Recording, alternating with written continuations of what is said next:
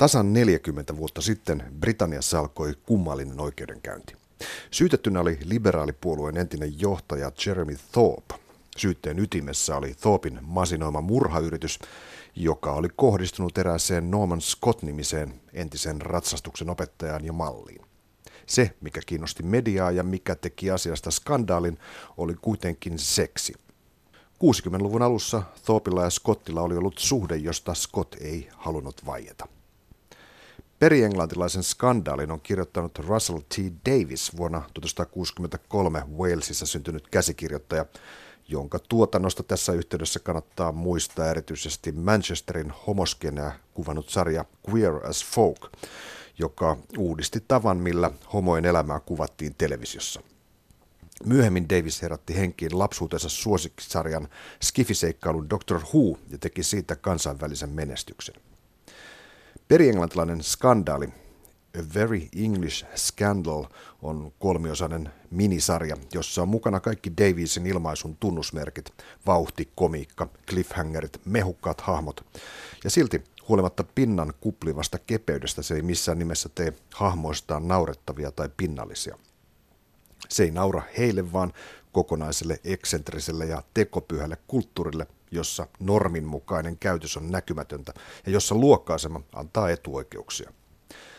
Periaatteellisen skandaalin muutkin tekijät ovat A-luokkaa. Ohjaaja on Stephen Frears, jonka kyvyt esittää vähemmistöryhmien elämää, kuten elokuvissa Poikien pesulla ja Dirty Pretty Things, tai sitten eliitin aatoksia, kuten elokuvassa The Queen, arvostetaan suuresti. Ja sokerit pohjalla näyttelijät. Hugh Grantia on pidetty englantilaisen maskuliinisuuden vaarattomana edustajana, mutta nyt kuoriutuu esiin aivan toisenlainen Grant kuin mitä oli Notting Hill ja Neljät häät ja yhdet hautajaiset elokuvien hömelö ensirakastaja. Vastaparina Grantille on 20 vuotta nuoremman Ben Wishowin esittämän Norman Scott, joka ei halua käyttäytyä normin mukaisesti ja pysytellä piilossa – niin kuin Stonewall-mellakat New Yorkissa 1969 julistivat, myös Norman haluaa, että seksuaalisen identiteetin voi osoittaa avoimesti ja jättää kiertoilmaisut. Niinpä kaiken viihdyttävyytensä ohella peri-englantilainen skandaali on kolmeen jaksoon pakattu hieno tarina siitä, millaista on olla niin etuoikeutettu, että voi pysyä piilossa, vaikka kaikki näkevät, ja toisaalta millaista on olla ylpeästi sellainen kuin on, vaikka kaikki toivoisivat, että pidät turpasi kiinni. Vieraanani tässä television tiiliskivien keskustelussa on elokuvatutkimuksen professori Anu Koivunen.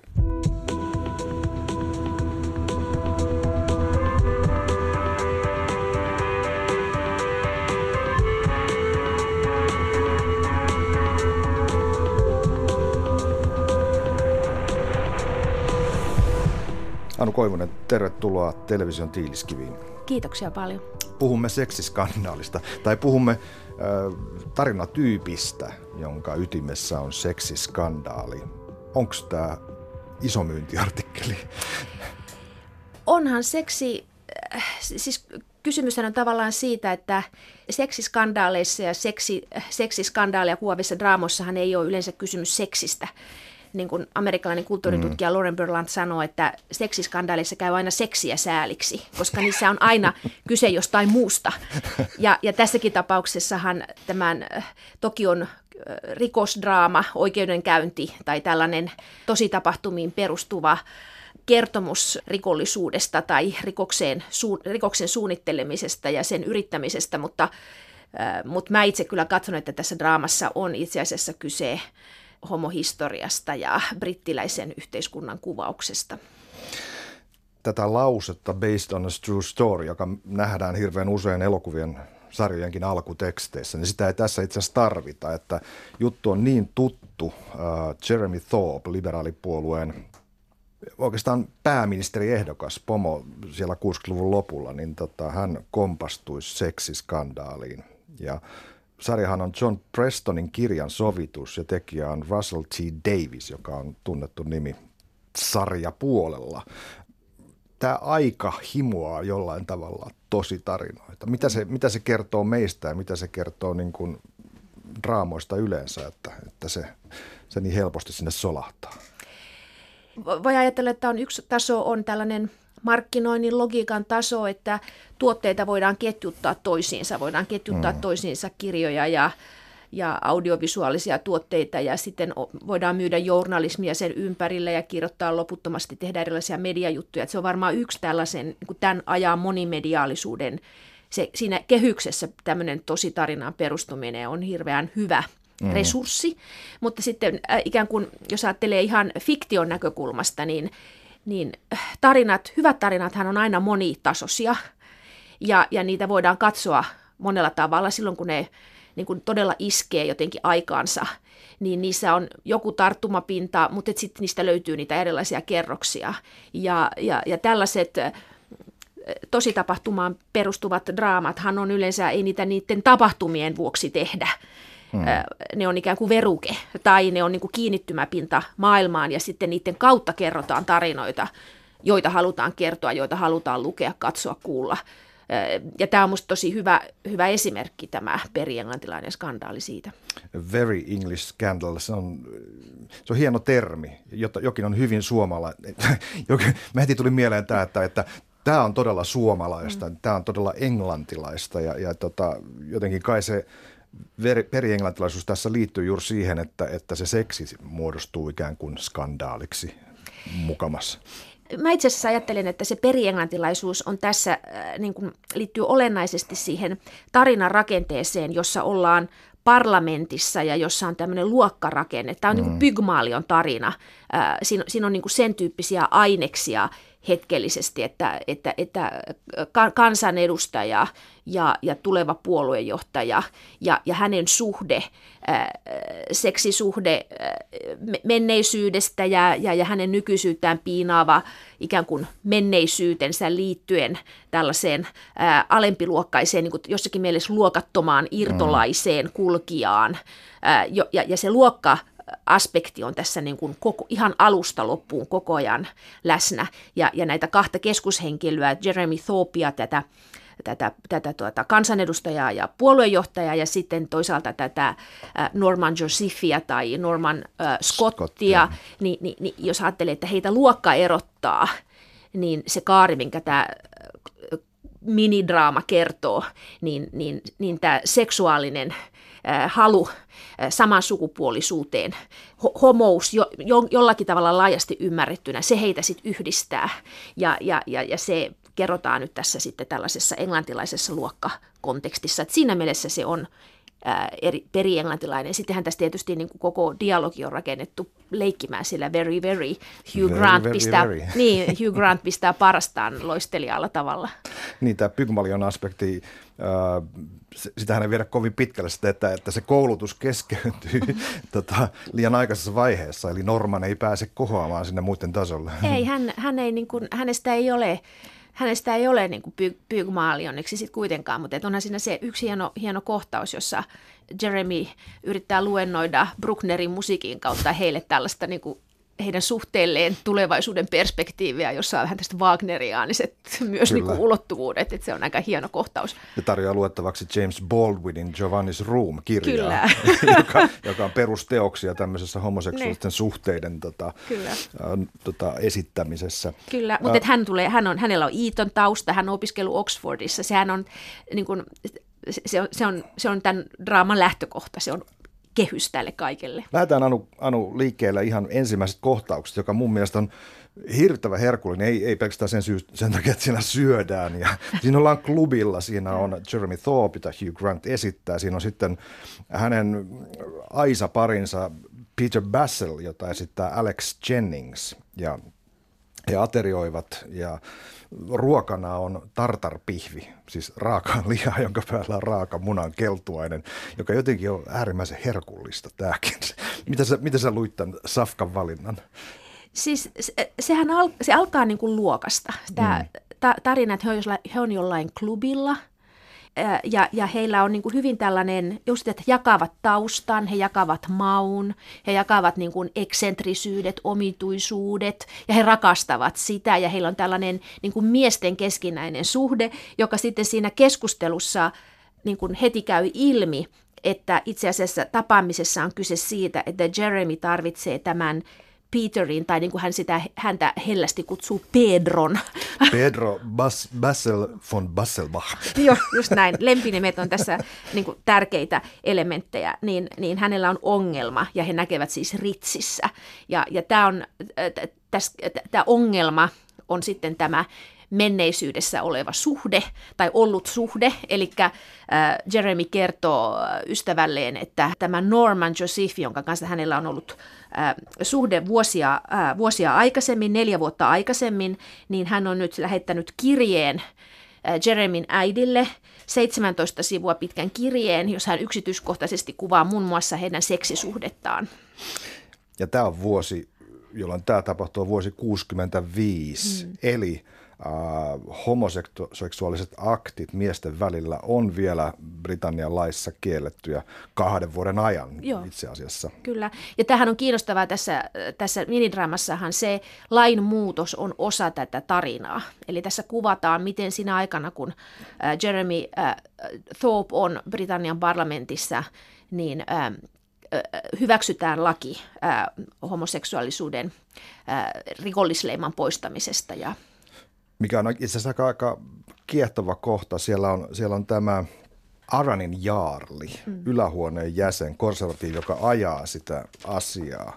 Hän on kyllästynyt siihen, että homoseksuaaliset miehet tekee niin paljon itsemurhia. Hän, hän sanoo se jotenkin näin, että, että ne ei ole itsemurhia, ne on murhia mm. ja ne on yhteiskunnan suorittamia murhia. Niin, siis hän viittaa veljensä. Kyllä. Oliko se joku seitsemäs jaarli tai joku vastaava, että, tuota, että hän viittaa, viittaa veljensä pe- pe- perustarinaan. Mutta tässä tullaan niin kuin siihen, että on melkein pakko puhua tästä koko, koko draaman kaaresta, mm. koska se, se raakapihvikohtaus siellä Ritsissä, niin siinähän paitsi tapahtuu tämä, että, että Jeremy pyytää apua ystävältään, niin siinähän myös Jeremy äh, niin kuin nykykielellä sanottuna tulee ulos kaapista.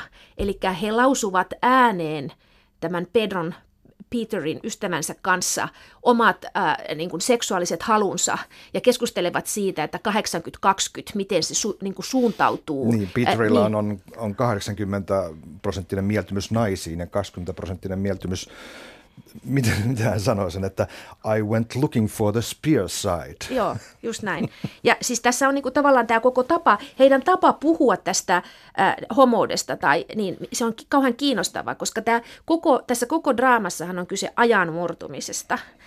Tämä kaari vuodesta niin 65 vuoteen 79, mm. jolloin, jo, johon tämä koko niin draama perustuu, niin se on tietysti niin aika, jolloin brittiläinen yhteiskunta siirtyy myös äh, Margaret Thatcherin aikaan, se on, se on aika ennen sitä, mutta se on aika, jolloin äh, homoseksuaalisuuden rikollisleima poistetaan äh, Britanniassa, mutta se on myös se aika, jolloin siis vuonna 1969 äh, New Yorkissa tapahtuu Stonewall-mellakat, äh, ja, ja jolloin tavallaan sellainen äh, niin kuin moderni seksuaalivähemmistöidentiteetti tai homoidentiteetti sellaisena kuin se tänä päivänä ymmärretään syntyy.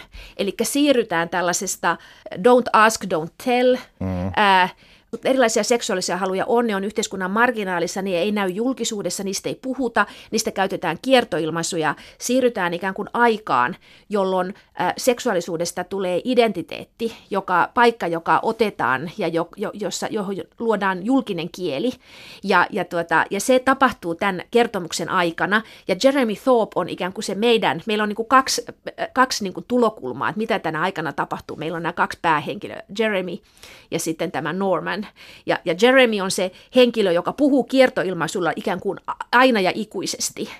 Ja se on se yksi tarina, ja sitten Normanin tarina on se tarina, jossa hänellä on erilaisia, niin kuin hän tekee erilaisia seksitekoja, ja, ja hänellä on erilaisia haluja su- suuntaan jos toiseenkin, ja, ja sitten hänellä on tämä suhde ja rakkaus, mm. ää, niin kuin sehän on tässä, tämä on myös rakkaustarina ja rakkaustarinan niin kuin muuttuminen, hän on myös, hän on myös rakastunut, niin, niin mitä hänelle sitten tapahtuu ikään kuin, kun tämä suhde päättyy, ja, ja miten hän omassa elämässään ikään kuin siirtyy tällaiseen, ää, niin kuin hänestä tulee julkihomo, hänestä tulee niin kuin tavallaan tällainen uuden ajan ikoni. Hänestä, mm. hänestä voidaan niin kuin puhua tällaisena äh, ikonina sitten, sitten niin kuin 70-luvun julkisuudessa.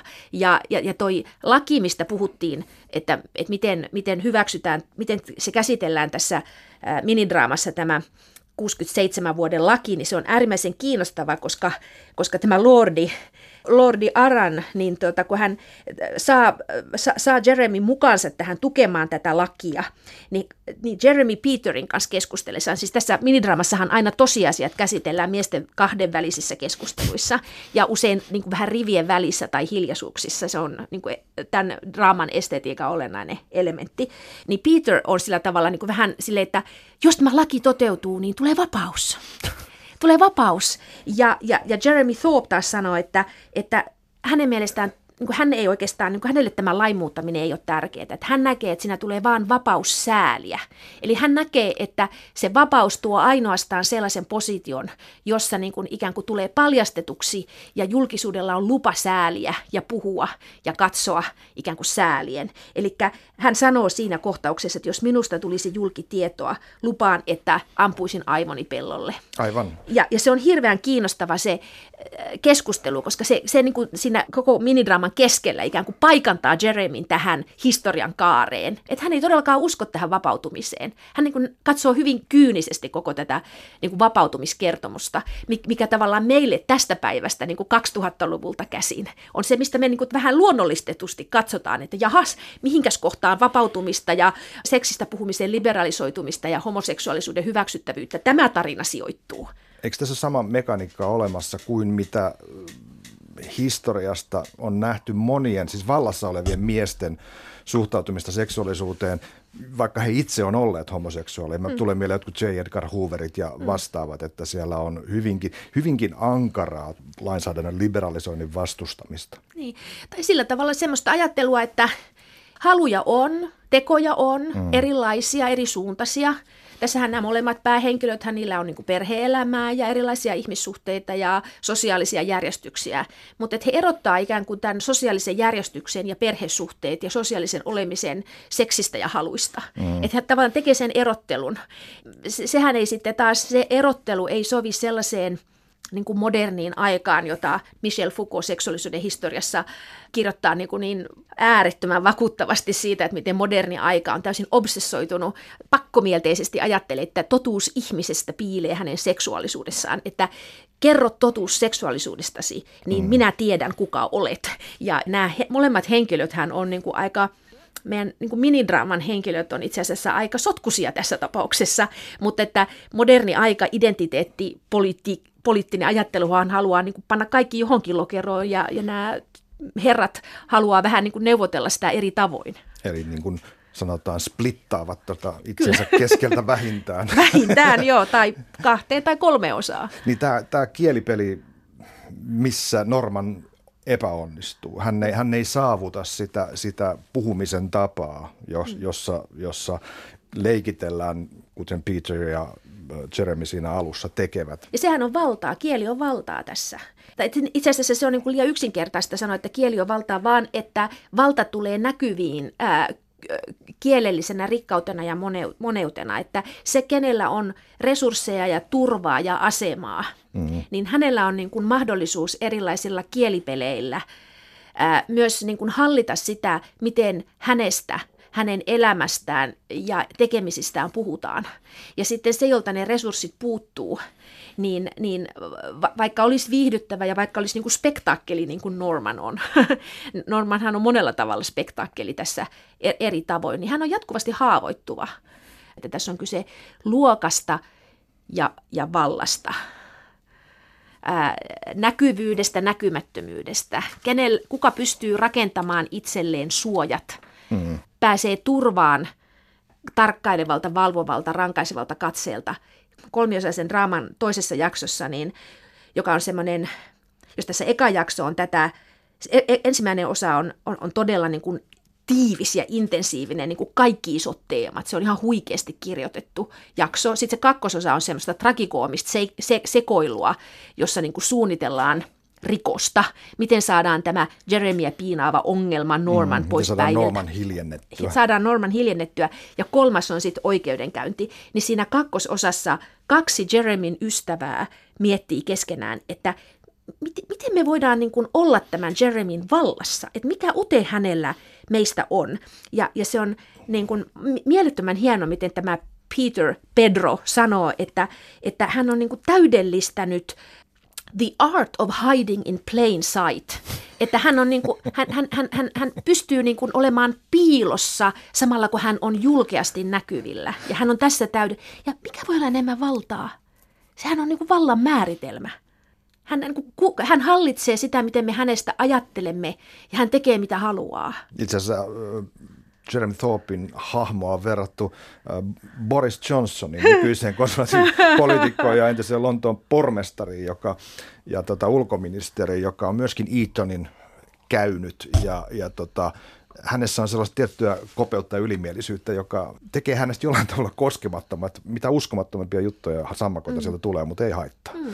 Tässähän on kiinnostavaa on se, että Hugh Grant, joka, esit, joka, joka tekee, äh, tekee tämän Jeremy Thorpin äh, roolin, hän, hän, hän laittaa niin kuin kaiken, kaikki sellaiset yläluokkaiset maneerit peliin. Ja, ja, ja sehän hän, hän markkeeraa sitä ää, yläluokkaisuutta ja tavallaan niin kuin vanhanaikaisuutta tai mm, sellaista, mm, mm. Niiden, niiden eleiden jotenkin sellaista falskiutta, joka jotenkin siinä yläluokkaisessa kontekstissa kuitenkin näyttäytyy luontevana niin kuin niiden parodioimiseen, että se juonihan kulkee tässä myös ikään kuin meille katsojina – koko ajan läpi. Tämä on mielenkiintoista, että Hugh Grant nimenomaan tekee tämän, mm. koska jotenkin hänessä on ruumillistunut semmoinen, semmoinen niin kuin englantilaisen maskuliinisuuden harmiton puoli, jos ajatellaan näitä Notting Hill ja neljät häät ja yhdet hautajaiset. Hän on semmoinen, semmoinen mutiseva, harmiton ja komea, mm.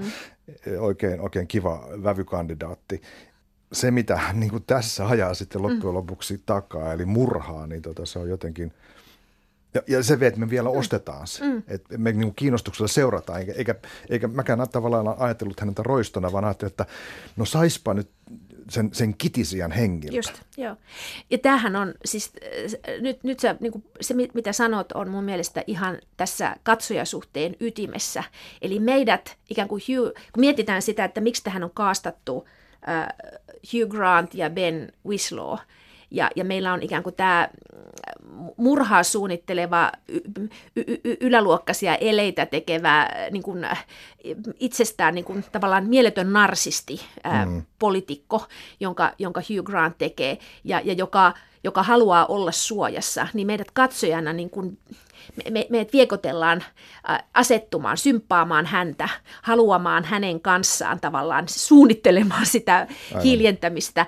Ja, ja sitten meillä on ikään kuin tämä hahmo, josta tulee niin kuin häirikkö, jos ajatellaan nyt tässä homohistorian kehyksessä, niin ajatus siitä, että et, et jos seksuaalisuus on yksityisasia ja ajatellaan äh, heteronormatiivisessa yhteiskunnassa, että, että seksuaalinen äh, vähemmistöys tai äh, valtavirasta poikkeavat seksuaaliset halut on yksityisasia, joita ei saa tuoda julkisuuteen, niin Norman on se, se joka niin kiskoo väkisin Jeremia kaapista ulos ja tekee sillä tavalla niin kuin epäeettisiä tekoja. Ja sitten kuitenkin niin kuin ajatellaan, että mihin tämä kaari päättyy, niin jos ajattelee, että historian valossahan Norman on se voittaja mm. sillä tavalla, että hän edustaa sitä uutta aikaa. Ja, ja tässä kolmannessa osassa, jossa, jossa on tämä iso oikeudenkäynti, oikeastaan periaatteessa koko jakso käsittelee tätä oikeudenkäyntiä Jeremy Thorpea vastaan, niin, niin siinähän lopulta sitten käy niin, että Jeremy Thorpe ei edes todista itse häntä, hänen puolustusasianajajansa, kun häntä syytetään murhan suunnittelusta tai murhaa yllyttämisestä, niin, niin häntä ei päästetä edes todistamaan, koska ajatellaan, että hän on niin epäuskottava, että, että oma aika ei pysty häneen ikään kuin uskomaan, että hänet niin kuin todella laitetaan hyllylle. Ja Norman on siinä mielessä se, se voittaja niin, niin tämä asetelma on kauhean kiinnostava. Mä ainakin tajusin katsojana, kun mä katsoin tämän eka kerran, niin mä ajattelin, että miten taitavasti niin kuin mun pää pannaan sekaisin ja mun sympatiat ja niin kuin sekoitellaan mun sympatiat ja antipatiat, että, että mä lopulta niin kuin haluan vaan katsoa tämän uudestaan, miten se tehtiin. Ja Normanin puhehan on väkevä itse asiassa, väkevä todistus. Joo, se, se, se on se on huikea se, se monologia. Mä itse asiassa kaivoin tämän John Prestonin äh, romaan, tai siis äh, faktion. Pitäisikö sitä sanoa faktioksi?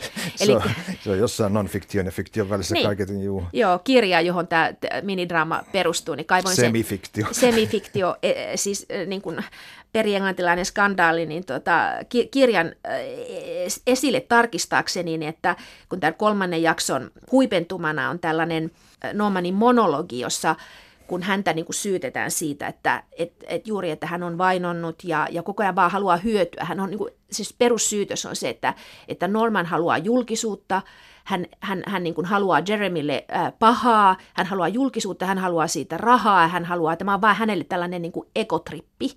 Ja se tuomarin puhe, joka on ilmeisesti historiallisesti täysin asiakirjoista ollut mm. äh, tarkastettavista ja joku, joku televisio, ilmeisesti joku nauhoitekin on olemassa siitä tilaisuudesta, niin, hän on, niin kuin se tuomarihan oikeasti solvaa äh, Normania ihan, ihan mielettömällä tavalla. Mutta että siis mun ymmärtääkseni äh, John Prestonin kirjasta ei löydy sitä monologia, joka tässä huipentumana tässä kolmannessa osassa on, jonka Norman pitää ikään kuin omaksi puolustuksekseen, kun hän sanoo, että jos mediat maksavat minulle, äh, niin se johtuu vain siitä, että minä voin kertoa totuuden, koska minä en välitä rahasta. Että hän sanoi tässä puheessa, että hän, hän, hän välittää siitä, miten hänenlaisiaan miehiä – historia kohtelee. Miten minunlaisiani miehiä tuupataan nurkkaan, masturboidaan pimeässä ja sitten heitetään pois kuin olisimme likaa.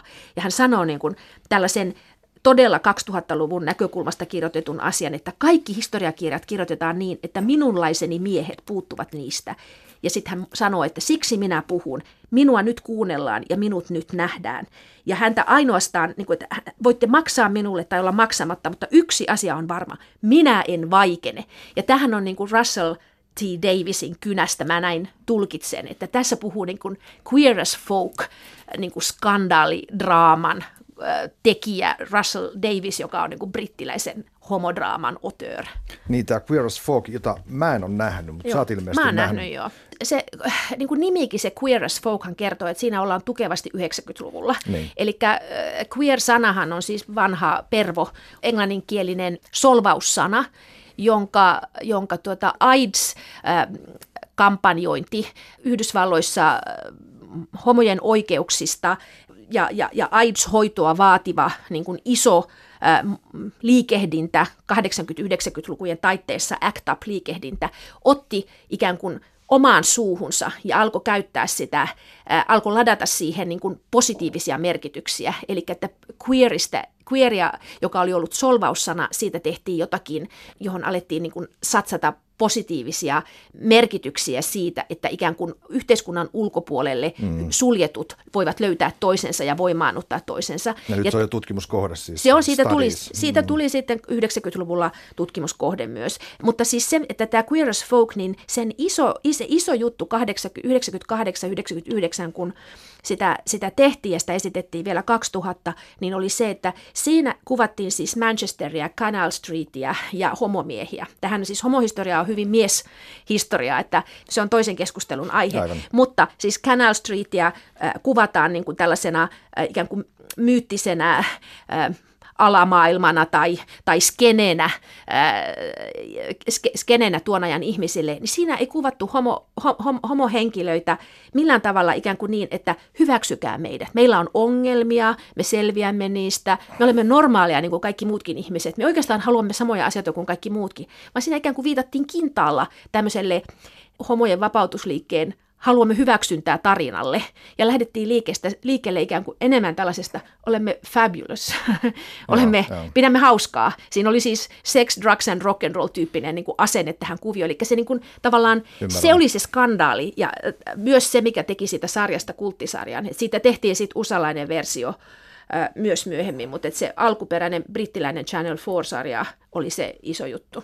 Tästä miten Davies kirjoittaa tämän Thorpin ja Norman Scottin, Norman Josephine tarinan ulos, niin, niin siitä on sanottu, että se poikkeaa siitä tavasta, jolla, jolla tämä story yleensä on kerrottu mm. heteroiden kertomana storina, että mm. siinä se myötätunto kohdistuu itse asiassa kuitenkin niihin molempiin mm. henkilöihin, mikä, mikä tekee siitä koko tästä sarjasta kiehtovan, koska jos nyt ajatellaan sillä ihan kylmästi, että okei, kaappihomo huippupoliitikko siellä juoni murhaa tota, tämmöisen sotkusen suhteen jälkeen ja sitten tämmöinen kitisevä mankuva kaveri mm. tota, haluaa, haluaa päästä esiin ja tulla julkisuuteen, että minä, meillä oli oikeasti suhde, minä tykkään, mm. me molemmat tykkäsimme, meillä oli rakkautta. Mm, mm. Hän kirjoitti minulle, minä kaipaan Kyllä. sinua. Niin silti, silti tota, tämä vetää, tämä niinku kulkee ja tämän haluaa katsoa.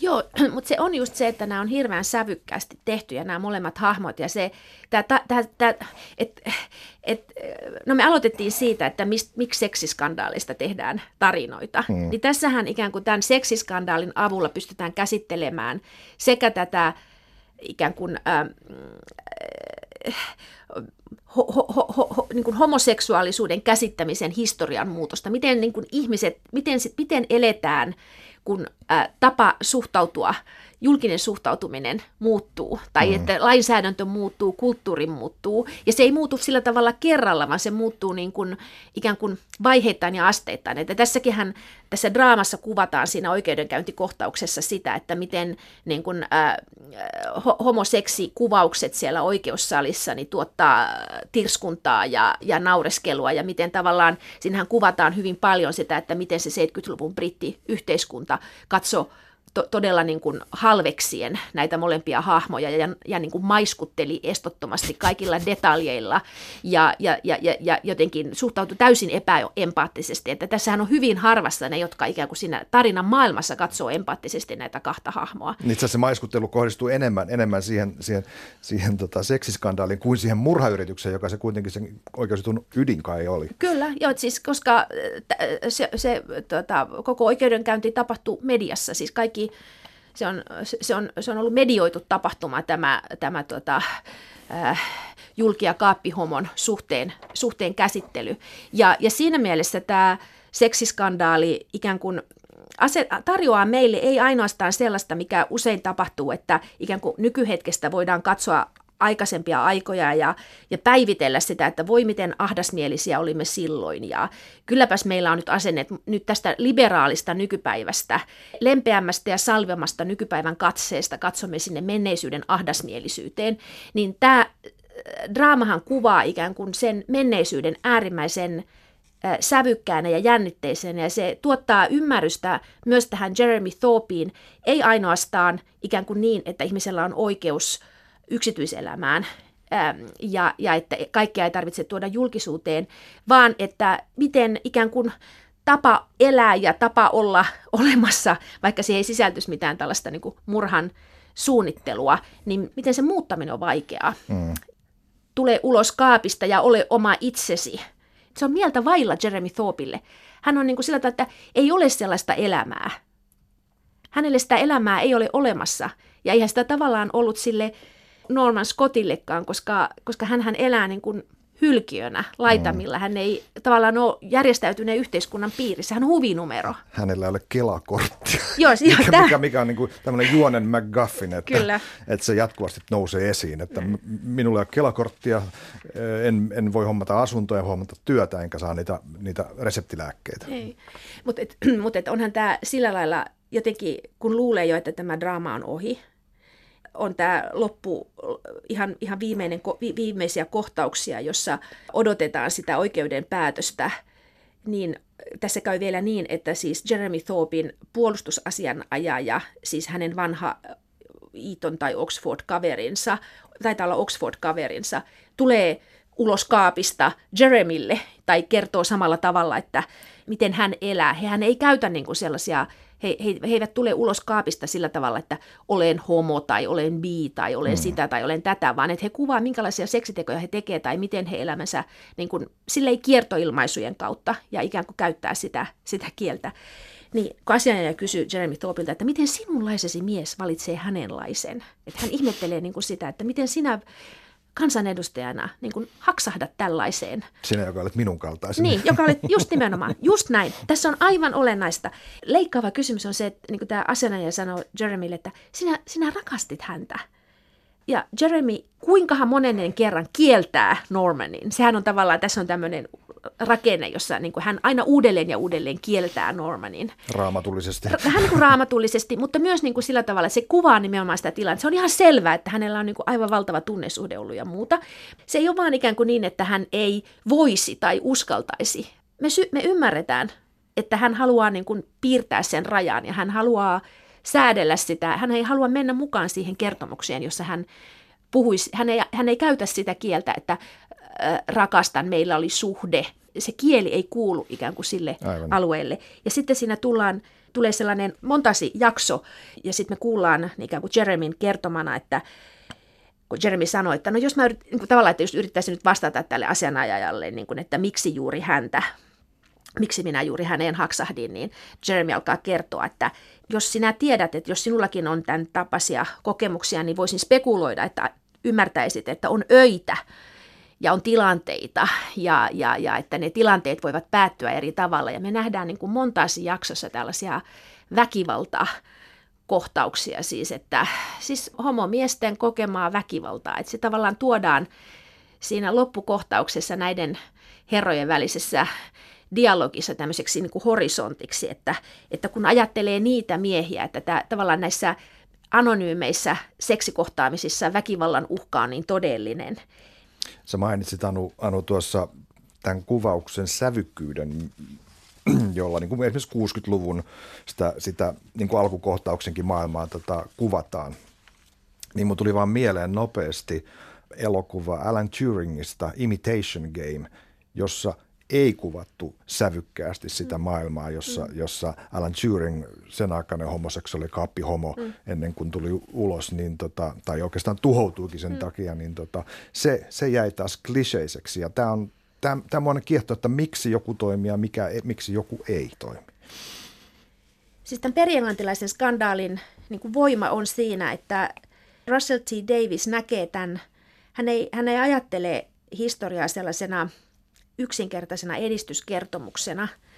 Et se on hyvä asia tietysti, että vähemmistöjen oikeudet saa lainvoiman ja että julkisuudessa on mahdollisuus elää, on mahdollisuus elää ilman väkivallan uhkaa tai väkivallan uhka pienenee tai erilaisten repressioiden uhka vähenee, mutta että hän ei kerro niin kuin tarinaa, jossa jotenkin olisi yksiselitteistä edistymiskertomusta, vaan että hän ymmärtää sen, että homoseksuaalisuus on määrittyy tiukassa suhteessa heteroseksuaalisuuteen sillä tavalla, että koska se on normista poikkeavaa, niin siitä ei koskaan voi tulla sellaista ikään kuin neutraalia asiaa, vaan että, että tämä no, normia normista poikkeaminen on, on ikään kuin ikuisesti olemassa, että et, ei ole normitonta tilaa.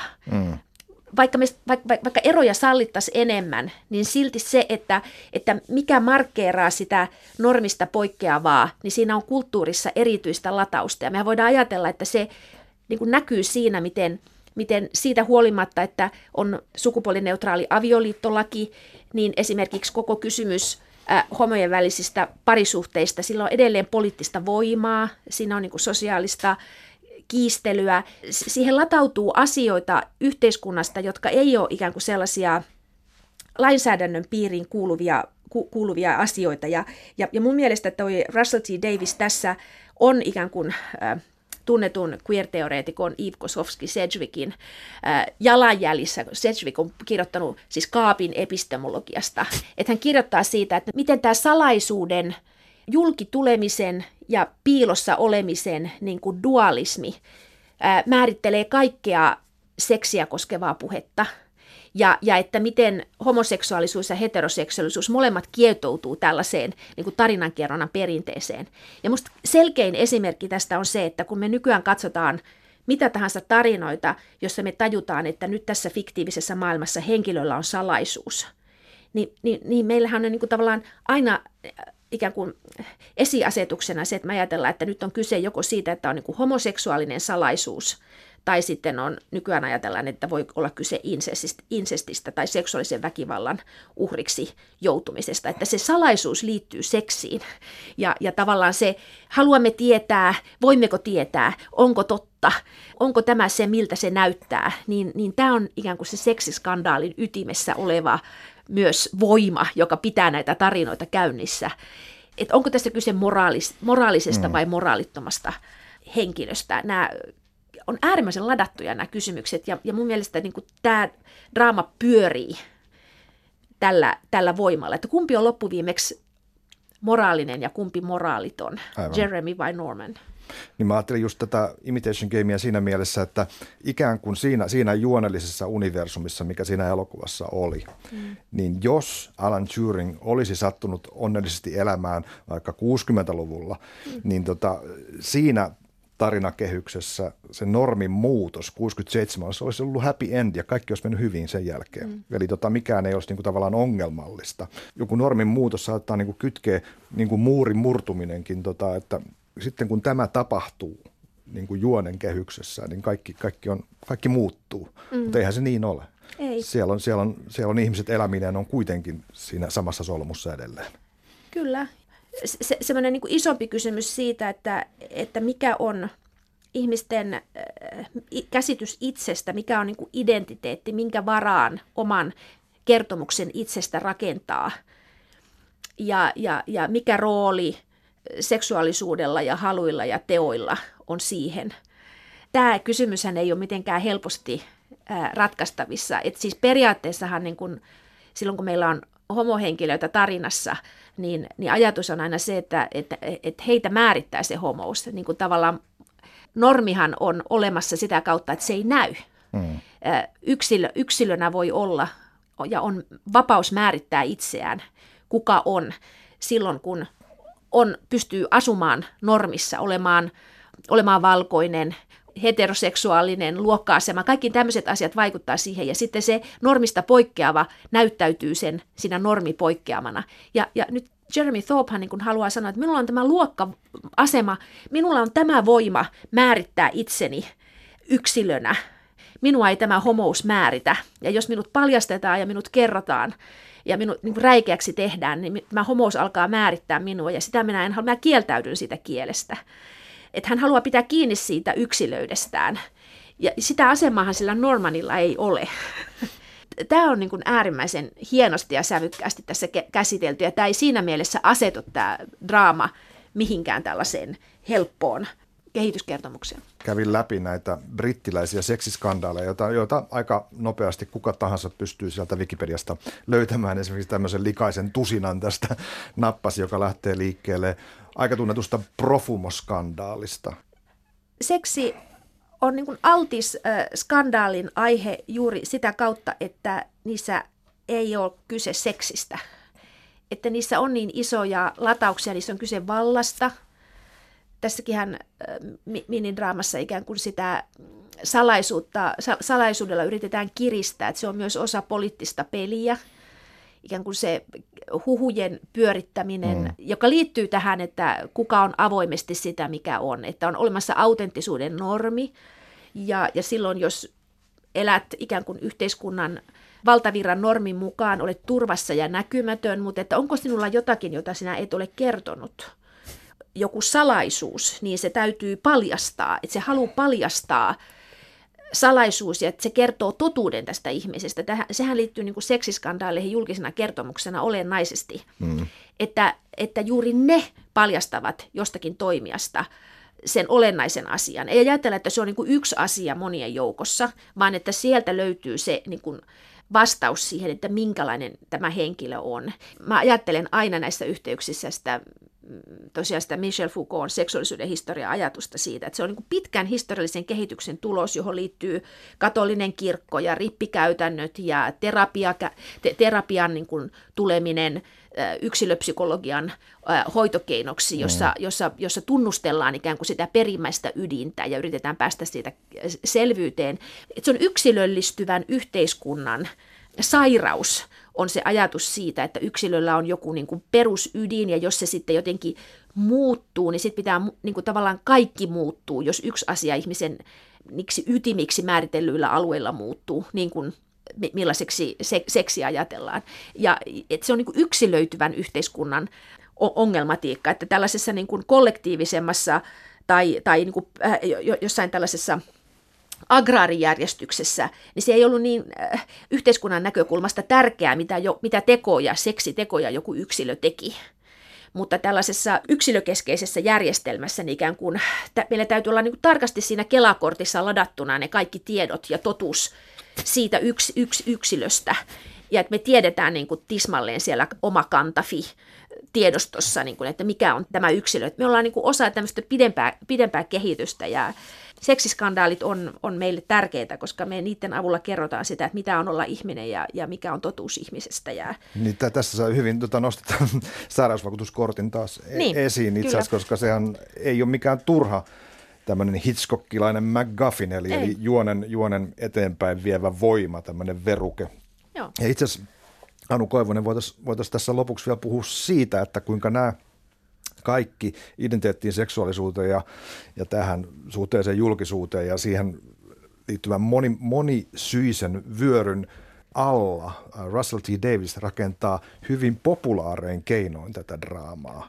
Hän tykkää hyvin paljon tämmöistä cliffhanger-lopetuksista, joissa siis jäädään odottamaan jatkoa. Hänellä on säveltäjänä Murray Gold, joka on tunnetaan äh, Dr. Who-sarjan mm-hmm uudesta tulemisesta, joka on 2005. Joo. Hän teki 12 kautta musiikit siihen. Ja Russell Davis oli siinä Kyllä. tekemässä sitä sarjaa. Sitten luonnollisesti tota, Hollywood-tason stara Hugh Grant ja, ja TV-sarjan muoto, joka sinänsä on populistinen tota, sa, tota, ilmaisumuoto. Niin, ja siis ohjaajanahan on Stephen Frears. Stephen Me ei Frears, ole va- kyllä, kyllä. mainittu ollenkaan, että siis Totta. tässähän on tällaiset niin kuin, brittiläiset homo-otörit todella. Kyllä, muistetaan poikien pesulla ja poik- niin poispäin. Nimenomaan, että Joo. siis ollaan sellaiset henkilöt, jotka, jotka 80-luvun äh, brittikulttuurissa on, on eläneet ikään kuin ne jälkimainingit tästä Jeremy Thorpe-skandaalista. Tähän on kerronnallisesti hirveän kiinnostava, koska tästä todella käytetään paljon musiikkia ja sitten niin kuin näitä tekstielementtejä,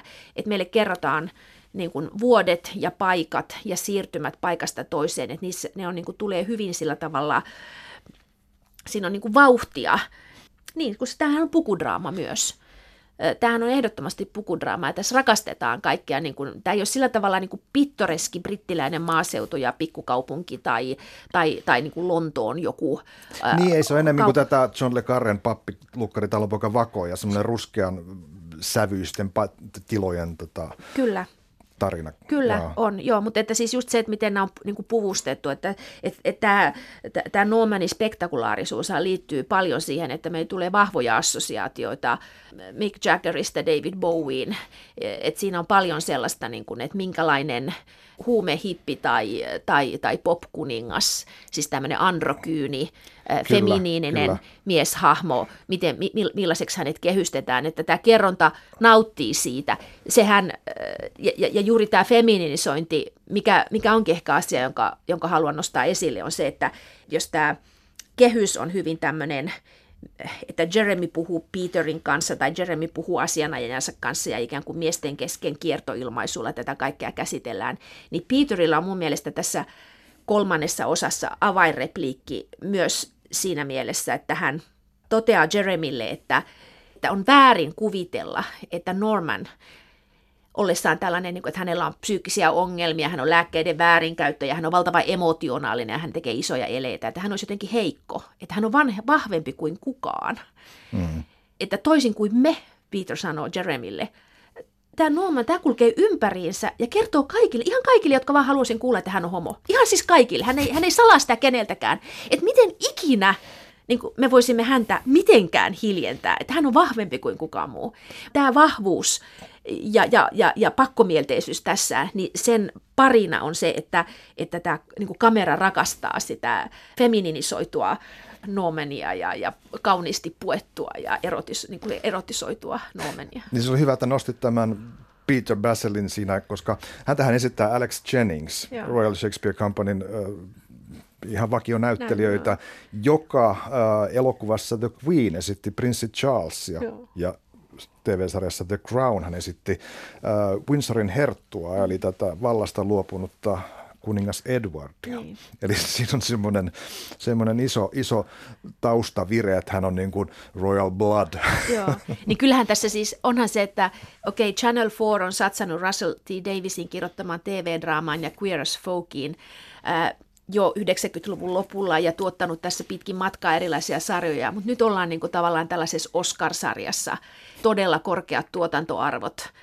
Heterot näyttelee homoja, ykkösnimet, ohjaa, käsikirjoittaa, tuottaa, tekee musiikkia ja tämä on niin todella mainstream, että tämähän tietysti kuvaa myös epäsuorasti sitä, että mikä valtava historiallinen kehitys sitten kuitenkin on tapahtunut, että sellaista kertomusta, joka oli joskus keltaisen lehdistön niin kuin suosikkitarinaa tai jotain sellaista alibi-hymykamaa, niin Nein. siitä on nyt tullut niin kuin sellaista, mitä me katsotaan teoksena, että ainakin sinne niin kuin kansakunnan kaapin päälle ja kirjastoon nämä herrat on päässeet pois sieltä iltapäivälehdistä. Vielä voi, voi sanoa, että, että Ben Whishaw, joka, joka siis on tasan 20 vuotta Hugh Grantia nuorempi, niin hän on esittänyt Hamlettia, hän on esittänyt Onto Kruunusarjasta Richard Toista, että teen yhteistyötä Pavel Pavlikovskin ja Jorgos Lantimoksen kanssa. Joo.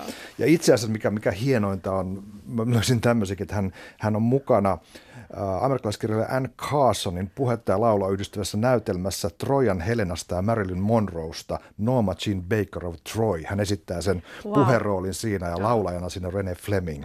Yeah, oh, wow. Eli me ollaan niinku, tavallaan niinku, mm. taiteellisesti kulttuurisesti korkealla tasolla, ja sitten on tässä se Norman. Kyllä, joo. Tää, tämähän on siis, tämä on niin ladattu, minidraaman hienous on siinä tiiviydessä. Ja, ja tämä on niin kerroksellinen tarina ja, ja, ja myös tämä muoto on niin hallittu, että se ensimmäinen osa kertoo ne kaikki kolmesta osasta kertoo kaikki keskeiset teemat, kaikki käsitteelliset jännitteet, ennakoinnit, määrittää hahmot, petaa niille kaiken syvyyden. Itse asiassa vartissa.